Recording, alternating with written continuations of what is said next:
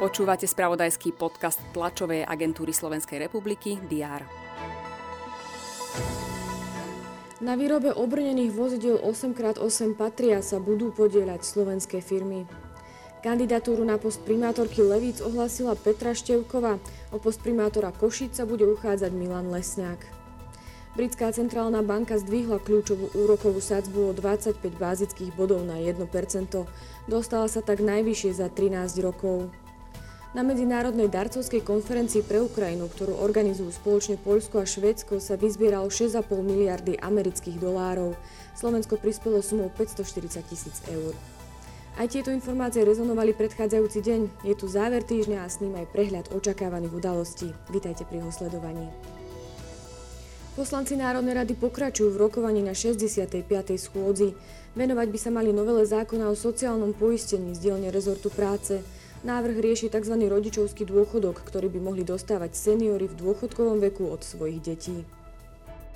Minister obrany Jaroslav Naď navštívi spolu s nemeckou ministerkou obrany Kristin Lambrechtovou a ministerkou obrany holandského kráľovstva Kajsou Olongrenovou 81. krídlo Sliač a tam pôsobiaci personál. Na Piešťanskom letisku sa začne festival letectva. Bude na ňom viac ako 70 kusov techniky z celej Európy. Pripravená je aj slovenská premiéra ultraľahkého vrtulníka. Počas dňa sú naplánované viaceré slávnostné zhromaždenia pri príležitosti 77.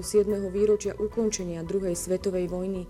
Pamiatku padlých vojakov si pripomenú v Trnave pri pamätníku oslobodenia a tiež v partizánskom pri pomníku padlým hrdinom SNP.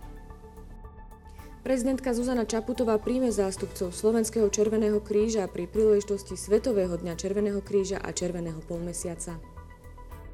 Ruský minister zahraničných vecí Sergej Lavrov sa zúčastní na podujatí na počas diplomatov zabitých v druhej svetovej vojne. Srbský prezident Aleksandar Vučič vystúpi s príhovorom k občanom.